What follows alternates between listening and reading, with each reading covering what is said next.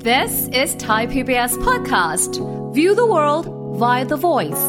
สวัสดีครับ ผมวีรพงศ์ทวีศักดิ์ และนี่คือ สัญญกรรมความสุข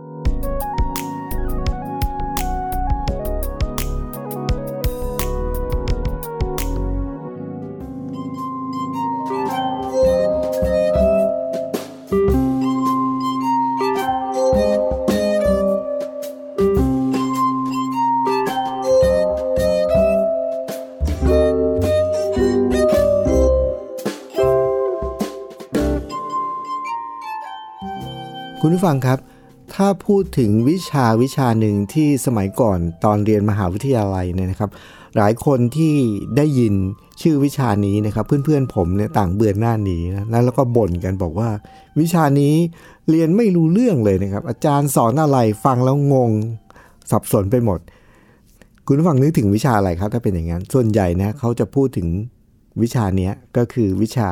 ปรัชญาครับ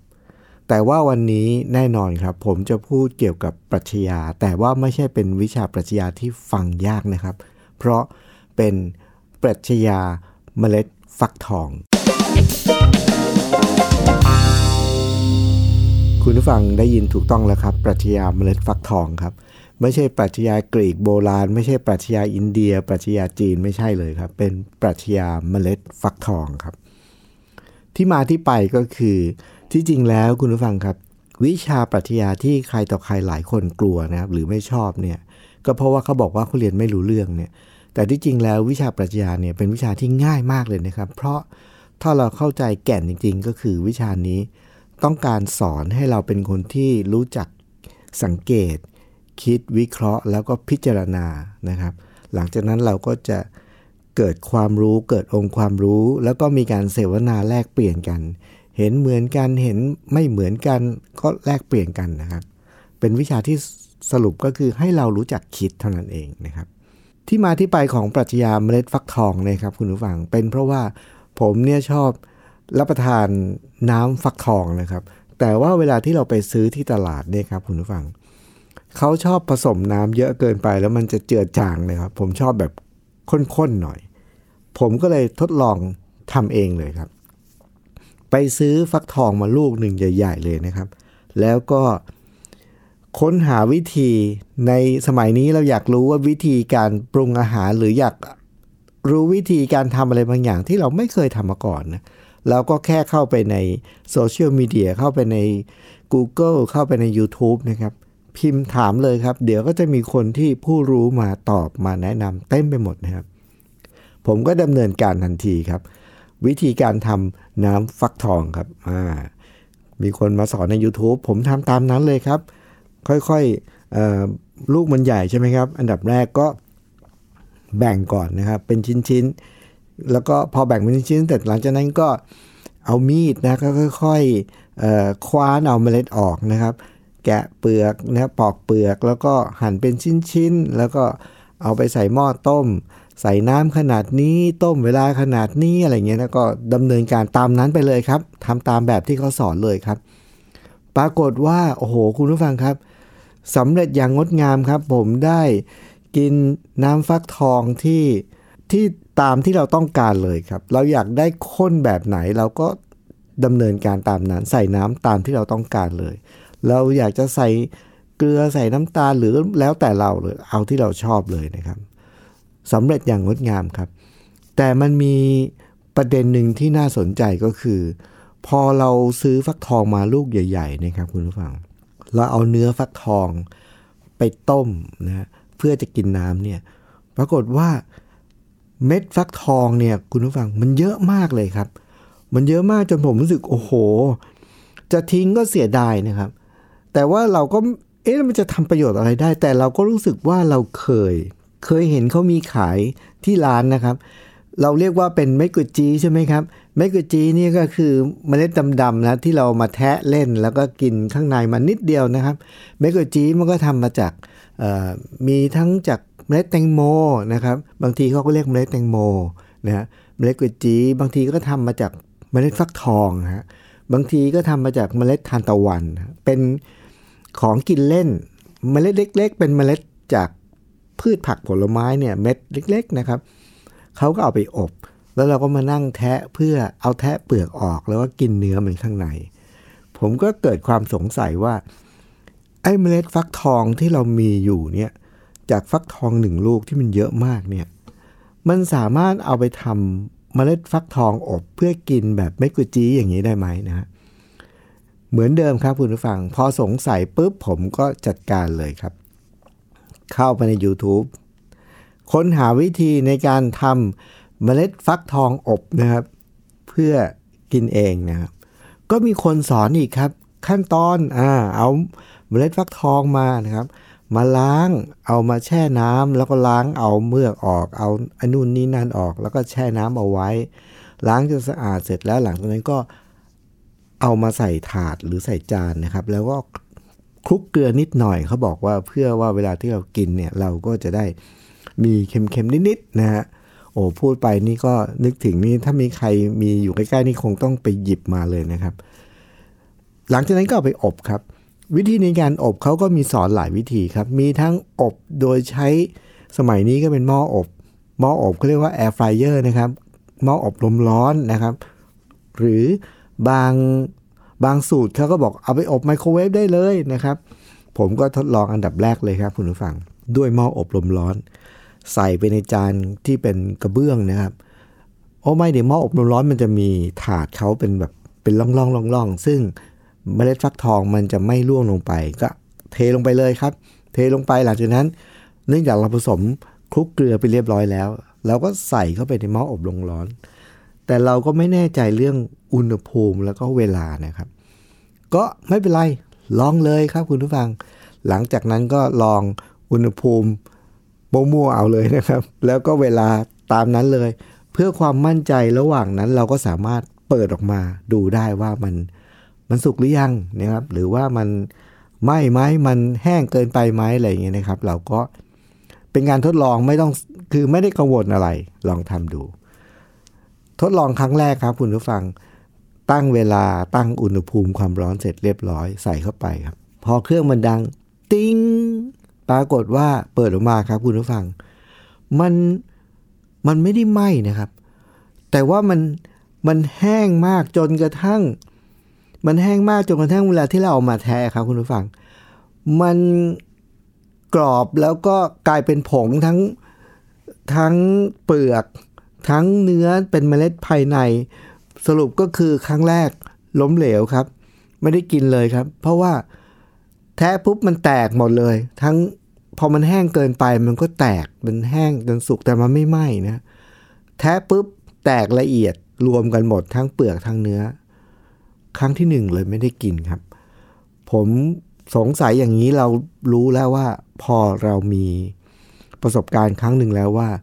ถ้าแห้งเกินไปจะไม่ได้กินนะครับครั้งที่สองลองใหม่ครับ ไปซื้อฟักทองมาอีกลูกหนึ่งครับ ระหว่างนี้ก็ต้มน้ำฟักทองไป เอาเนื้อฟักทองมานึ่งกินไปนะครับก็ไม่เป็นไรผมชอบกินอยู่แล้ว กินไป พอได้เม็ดมาเนี่ย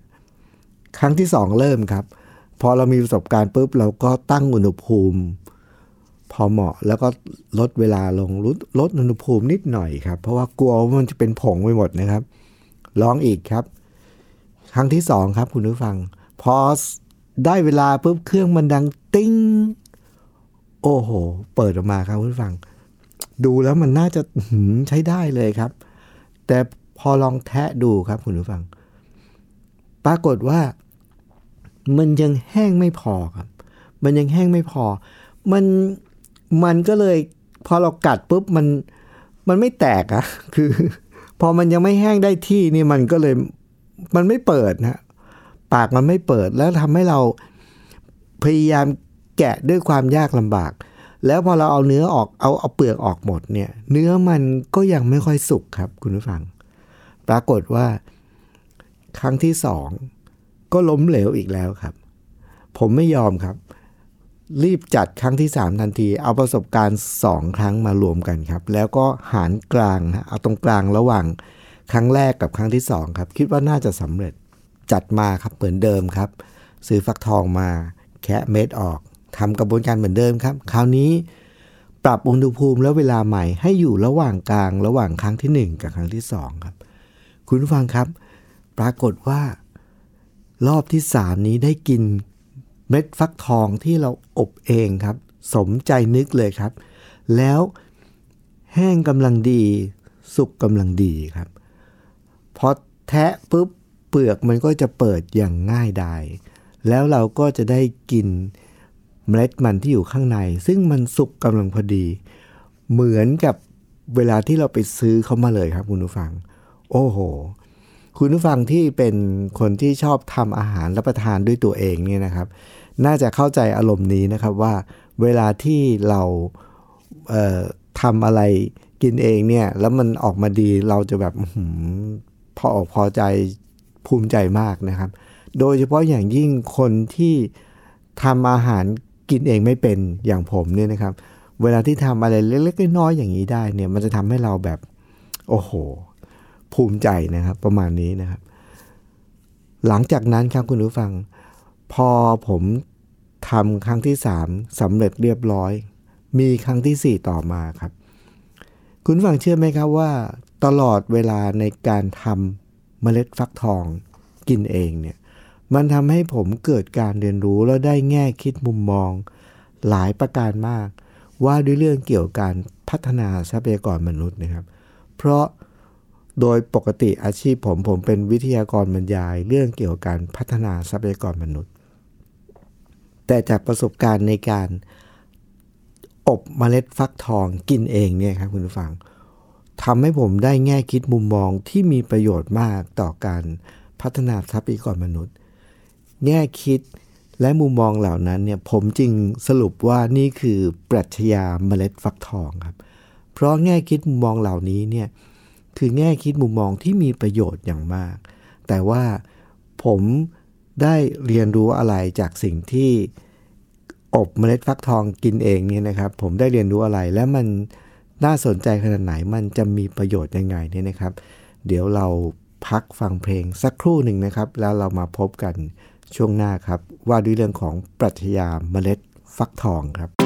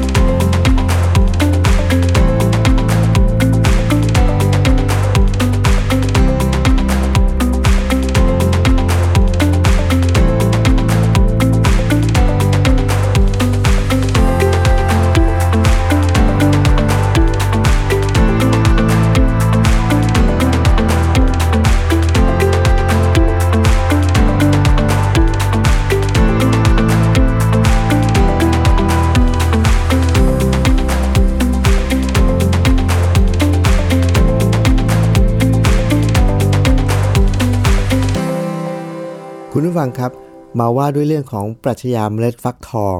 ตอนที่ 2 แล้วนะครับ ช่วงนี้ช่วงที่ 2 ช่วงแรกเนี่ยว่าด้วยเรื่องของการอบเมล็ดฟักทองกินเองครับ แค่กระบวนการอบเนี่ยทำให้ผมได้แง่คิดและมุมมองแรกเลยนะครับ คุณผู้ฟังว่า เมล็ดฟักทองหรือเม็ดกุจีเนี่ยมันเป็นเรื่องที่มันเป็นอาหารเป็นขนมของว่างทานเล่นๆที่มันธรรมดามากง่าย ๆ มากครับคุณผู้ฟัง แต่พอเรา กินเองครับ มันทำให้เรารู้เลยว่า เรื่องง่าย ๆแบบนี้ใกล้ตัวแบบนี้ แต่ว่ามันมีรายละเอียดปีกย่อยเยอะมาก ที่อุณหภูมิต้องเหมาะสม แล้วก็เวลาในการอบต้องเหมาะสม ไม่อย่างนั้นมันจะไม่สุกมันจะไม่เปิด เวลาที่เราแกะเวลาที่เราแทะมันจะมันจะไม่เปิดออกนะครับ หรือสุกไป มันกลายเป็นผงหมดก็ไม่ได้กินอีกครับ ขนาดเรื่องเล็กน้อยอย่างนี้นะครับคุณผู้ฟังทำให้ผมเกิดการเรียนรู้ว่า ขนาดเรื่องที่ธรรมดาเรื่องเล็กน้อยขนาดนี้ เรายังจะต้องใส่ใจในรายละเอียดมากขนาดนี้ แล้วเวลาที่เราทำงานกับมนุษย์นะครับคุณผู้ฟัง แนวคิดหนึ่งของรายการสัญญกรรมความสุขก็คือเราอยากจะให้ทุกคนเนี่ยผมอยากจะให้ทุกคนเนี่ยมีแง่คิดมุมมอง ที่ทำให้เรามีความสุขในชีวิตมากขึ้น แล้วก็มีความทุกข์น้อยลง จากการที่ผมได้พบผู้คนมากมายเวลาที่ไปบรรยายเนี่ยพบว่าคนเราเวลาโดยเฉพาะเวลาที่เราทำงานนะครับ หรือในชีวิตปกติเนี่ยคนจำนวนมากเนี่ยมีความทุกข์ความเครียดความกังวล อันเนื่องมาจากการอยู่ร่วมกับมนุษย์ด้วยกันนี่แหละครับ เป็นความทุกข์ความเครียดความกังวลที่ ต้องเจอกับผู้คนที่หลากหลายอะแล้วเราไม่เข้าใจเขาเขาไม่เข้าใจเราครับ นั่นเป็นจุดเริ่มต้นเลยครับ แต่ว่าจากการที่อบเมล็ดฟักทองกินเองเนี่ยครับ มันทำให้ผมได้แง่คิดว่า ขนาดเมล็ดฟักทองซึ่งเป็นเรื่องเล็กน้อยมากครับ เรายังจะต้องใส่ใจมากขนาดนี้นะครับ ทั้งเรื่องอุณหภูมิ ทั้งเรื่องเวลาต้องสังเกต แล้วถ้าเป็นคนเนี่ย พื่อที่เราจะสามารถที่จะอยู่ร่วมกันได้อย่างมีความสุข ไม่เครียดไม่กังวลเนี่ยนะครับ แล้วก็สามารถบริหารจัดการมนุษย์ได้อย่างมีประสิทธิภาพเนี่ยเรายิ่งต้องละเอียดสังเกตแล้วก็ใส่ใจมากขนาดไหนนะครับ อันนี้เป็นประเด็นแรกที่ผมเกิดการเรียนรู้นะครับ นอกไปจากนั้นนะครับคุณผู้ฟัง เวลาที่ผมแทะเมล็ดฟักทองเนี่ย ผมระหว่างที่กำลังแทะเนี่ยผมก็เกิดการเรียนรู้เพิ่มอีกเรื่องหนึ่งนะครับ คือเมล็ดฟักทองเนี่ยครับคุณผู้ฟัง ผมก็เคยกินมาหลายครั้งนะครับแต่ไม่เคยสังเกตละเอียดเหมือนคราวนี้ว่า เวลาที่เราแทะเมล็ดฟักทองเนี่ยครับเมล็ดฟักทองเมล็ดเล็ก ๆ เนี่ยมันจะมีด้านด้านบนที่เป็นด้านหัวนะครับ แล้วก็ด้านล่างของเมล็ดนะด้านบนกับด้านล่าง ถ้าเราแทะอันนี้ไม่เคยสังเกตมาก่อนนะครับ คราวนี้พอเราแทะบ่อยๆ เราสังเกตว่าถ้าเราแทะด้านบนนะครับ มันถึงจะแตกแล้วก็เปิดออกให้เราได้กินเนื้อข้างใน แต่ถ้าเราแทะด้านล่างเมล็ด มันจะไม่ค่อยมันจะไม่แตกมันจะไม่แตกออกนะฮะหรือถ้ามันแตกมันก็จะแตกแบบ มันก็จะเปิดแบบแบบเละเทะนะไม่ไม่ดีเป็นวิธีที่เปิดด้านล่างไม่ดี ต้องเปิดต้องแทะด้านบน ด้านบนเมล็ดนะฮะอันนี้เป็นความรู้อันที่หนึ่งอีกอันหนึ่ง หลังจากนั้นแทะไปเรื่อยๆครับคุณผู้ฟังเราก็รู้แล้วว่าอ๋อการแทะเมล็ดกวยจีเมล็ดฟักทองเมล็ดแตงโมเนี่ยนะครับต้องแทะจากด้านบน ซึ่งเราจะต้องเห็นดู เพราะฉะนั้นแต่ละเมล็ดที่เราหยิบเนี่ยครับคุณผู้ฟัง เราจะต้องสังเกตว่าอันไหนด้านบน อันไหนด้านล่างครับ พอสังเกตปุ๊บอ่า แทะด้านบนมันก็แตกดังแปะนะฮะแล้วก็กินเนื้อ แต่มันเจอปัญหาอีกครับคุณผู้ฟัง เมล็ดฟักทองบางเมล็ดเนี่ยครับคุณผู้ฟัง มันโค้งโค้งมนมนใช่ไหมครับ แล้วมันบางเมล็ดเนี่ยด้านบนกับด้านล่างเนี่ยทางด้านสรีระหรือรูปร่างภายนอกเนี่ยดูไม่ออกเลยครับคุณผู้ฟังว่าอันไหนด้านบนอันไหนด้านล่างครับ เพราะบางเมล็ดมันเป็นอย่างนั้นจริงๆ บางเมล็ดเนี่ยมันดูง่าย ด้านบนมันจะเป็นแบบเหมือนกับยับยับ แล้วเป็นจุกๆหน่อยๆ ด้านล่างมันก็จะโค้งๆเรียบๆนะครับ แต่บางเมล็ดไม่มีความเป็นยับยับหรือว่าเป็นจุกด้านบนไม่มี มองแทบไม่เห็นเลยครับ แล้วดูมันเป็นโค้งๆเรียบๆเหมือนกันหมดทั้งด้านบนและด้านล่าง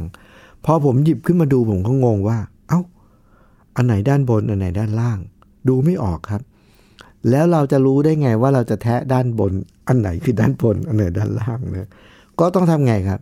ก็ต้องทดลองดูครับ ทดลองดูลองสังเกตดู อย่างละเอียดถี่ถ้วนถึงจะแบบอนุมานได้ว่าอออันนี้น่าจะเป็นด้านบนนะอะไรก็ลองแทะดู ปรากฏว่าอ๋อใช่จริง ๆ ด้วยนะ จากจุดสังเกตเล็กนิดเดียวครับ ที่ทำให้เรารู้ว่าอันนี้น่าจะเป็นด้านบน แล้วมันก็เป็นด้านบน เราก็ได้ทานเมล็ดฟักทองอย่างราบลื่นปกติ แต่บางเมล็ดครับ ดูไม่ออกวิเคราะห์แล้วก็ไม่ออกว่าไหนด้านบนด้านล่าง ในที่สุดก็ต้องอ้าวลองเลยแล้วกัน คิดว่าอันนี้แหละน่าจะใกล้เคียงด้านบนแท้ไปปรากฏว่า มันเป็นด้านล่างมาเล็ดครับ มันก็ไม่แตกครับทำไงครับ ก็ต้องพลิกกลับมาอีกด้านหนึ่งต้องเป็นด้านบน ก็แทะอ้อแสดงว่านี่เป็นด้านบนจริง ๆ สิ่งนี้ทำให้ผมเกิดการเรียนรู้ว่า คนบางคนเนี่ยครับ เมล็ดฟักทองเนี่ยนะครับ เราต้องแทะด้านบน เราสังเกตนิดเดียวเราก็รู้แล้วครับว่าอันไหนบนอันไหนล่าง แต่มันมีบางเมล็ดดูยากครับ ดูไม่ออก คนสำหรับมนุษย์นะครับคุณผู้ฟัง ถ้าเราจะต้องติดต่อสื่อสารอยู่ร่วมกับมนุษย์ อย่างมีความสุขราบรื่นนี่นะครับ เราต้องสังเกตอย่างละเอียด เพราะขนาดเมล็ดฟักทองเนี่ยครับคุณผู้ฟัง บางเมล็ดมันยังดูยากเลยครับ ว่าอันไหนบนอันไหนล่าง เชื่อไหมครับคุณผู้ฟังมนุษย์เราเนี่ยเอาเข้าจริงๆนะครับ เวลาที่เราดูเวลาที่เราวิเคราะห์มนุษย์เนี่ยมันยากกว่าเมล็ดฟักทองอีกนะครับ เมล็ดฟักทองยังมีแค่ 2 ด้านใช่ไหมครับ แทะด้านบน หรือแทะด้านล่าง แทะด้านบนออกง่าย แทะด้านล่างไม่ออก เพราะฉะนั้นเวลาดูสังเกตครับ สังเกตอ่านี่บนนี้ล่าง บางเมล็ดสังเกตยากนิดหน่อย ก็ยังง่ายกว่ามนุษย์ครับ เพราะมนุษย์เนี่ยเข้าใจยากสุด เพราะอะไรรู้ไหมครับคุณผู้ฟัง ขนาดตัวเราเอง หลายครั้งบางที เรายังไม่เข้าใจตัวเองเลยครับมันทำให้ผมรู้เลยว่า ที่ว่ายากเมล็ดฟักทองอะแยกว่าหัวท้ายยากแล้วนี่มนุษย์ยากกว่า แล้วทำยังไงครับ เราก็ต้อง เพิ่มความระมัดระวังแล้วสังเกตให้มากขึ้นครับ หลังจากนั้นแล้วเนี่ยคุณผู้ฟังเมล็ดฟักทองพอเราสังเกตแล้ว ถ้าเราดูยากสังเกตแล้ว ลองแทะดู ปรากฏว่าประเมินผิดครับ ที่คิดว่าเป็นด้านบนกลายเป็นด้านล่าง ก็ต้องรีบกลับมาเลยครับ กลับไปแทะด้านบนนะมนุษย์ก็เหมือนกันครับ ถ้าเราวิเคราะห์เราดูเขาอย่างละเอียดถี่ถ้วนแล้วเราคิดว่าเราเข้าใจแล้ว แต่พอเราจะต้องติดต่อสื่อสารต้องร่วมงานกับเขา ปรากฏว่าไม่เป็นอย่างที่คิดครับ ใช้เทคนิคเดียวกับเล็ดฟักทองครับ ต้องรีบกลับตัวให้ทันครับ พลิกกลับมาอีกด้านหนึ่งทันที ถ้าไม่งั้นเนี่ยถ้ายังดื้อดึงดันต่อไปเนี่ยความเสียหายก็จะมากขึ้นนะฮะคุณฟังเห็นไหมครับว่า จากการที่จุดเริ่มต้นของการที่ไปซื้อฟักทองมาลูกหนึ่ง แล้วก็ทำน้ำฟักทองกินเองครับ เหลือเมล็ดฟักทองเสียดายครับ หาวิธีในการอบเมล็ดฟักทองกินเองครับ นอกจากจะภูมิใจแล้วอร่อยแล้วนะครับ แล้วก็ของก็ไม่ได้ทิ้งให้เน่าเสียไปเปล่าๆแล้วเนี่ย มันยังทำให้เราเกิดแง่คิดและมุมมองที่ผมคิดว่าสำหรับผมเองนะครับ มีประโยชน์มากๆ มันทำให้เราได้บทเรียน แล้วก็หลังจากนี้เนี่ยคุณผู้ฟังครับ เวลาที่ผมมีโอกาส หลังจากนี้เวลาที่ผมมีโอกาสต้องไปบรรยายนะครับ เชื่อได้เลยครับ มันจะต้องมีกิจกรรมบาง เวลาที่ผมบรรยายพัฒนามนุษย์เนี่ยนะครับ ผมชอบทำกิจกรรมให้เขาคิดสร้างสรรค์กิจกรรมใหม่ ๆ เพื่อให้ทุกคนได้ลงมือทำกิจกรรมอะไรบางอย่าง เพราะโดยผ่านทางการทำกิจกรรมเนี่ยเขาจะเข้าใจเรื่องเหล่านั้นได้มากขึ้น แล้วก็ลึกซึ้งกว่าการที่ฟังบรรยายมากๆนะครับผมมักจะไม่ค่อยบรรยายทฤษฎี 1 2 3 4จำแล้วก็เอาไปทำไม่ใช่ แต่ว่ามักจะทำกิจกรรมบางอย่างแล้ว ให้เขาสรุปเองว่าเขาทำกิจกรรมนี้แล้วเขาได้เรียนรู้ได้แง่คิดและได้มุมมองอะไร การทำกิจกรรมจะทำให้เขาเข้าใจง่ายขึ้น ลึกซึ้งขึ้นแล้วก็จดจำได้ง่ายขึ้น หลังจากนั้นเขาก็จะได้เอาความรู้เนี่ยไปใช้ในชีวิตประจำวันได้ดีขึ้นนะครับ แน่นอนเลยครับ หลังจากนี้การอบรมผมในคราวต่อๆไปหลังจากนี้เนี่ยต้องมีสักครั้งหนึ่งนะครับที่ผมจะซื้อเมล็ดฟักทอง หรือเม็ดกุจีเนี่ยเมล็ดแตงโมเนี่ยนะครับ ไปแล้วก็ให้ผู้ร่วมกิจกรรมเนี่ย ทำกิจกรรมด้วยการแทะเมล็ดฟักเมล็ดฟักทองครับ หรือเมล็ดกุจีเมล็ดแตงโม แล้วหลังจากแทะแล้วเนี่ยค่อยประมวลการเรียนรู้แล้วก็โยงเข้าสู่เรื่องของการสังเกตพฤติกรรมมนุษย์ การเข้าใจมนุษย์ด้วยกัน ว่ามันต้องละเอียดถี่ถ้วนขนาดไหน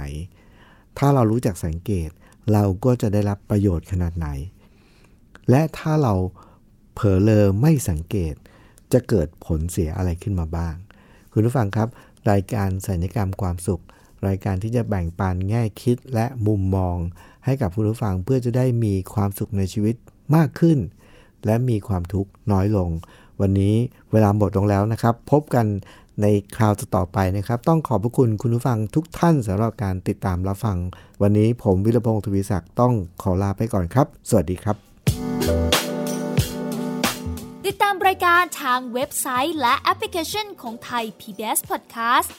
Spotify SoundCloud Google Podcast Apple Podcast และ YouTube Channel Thai PBS Podcast Thai PBS Podcast. View the world via the voice.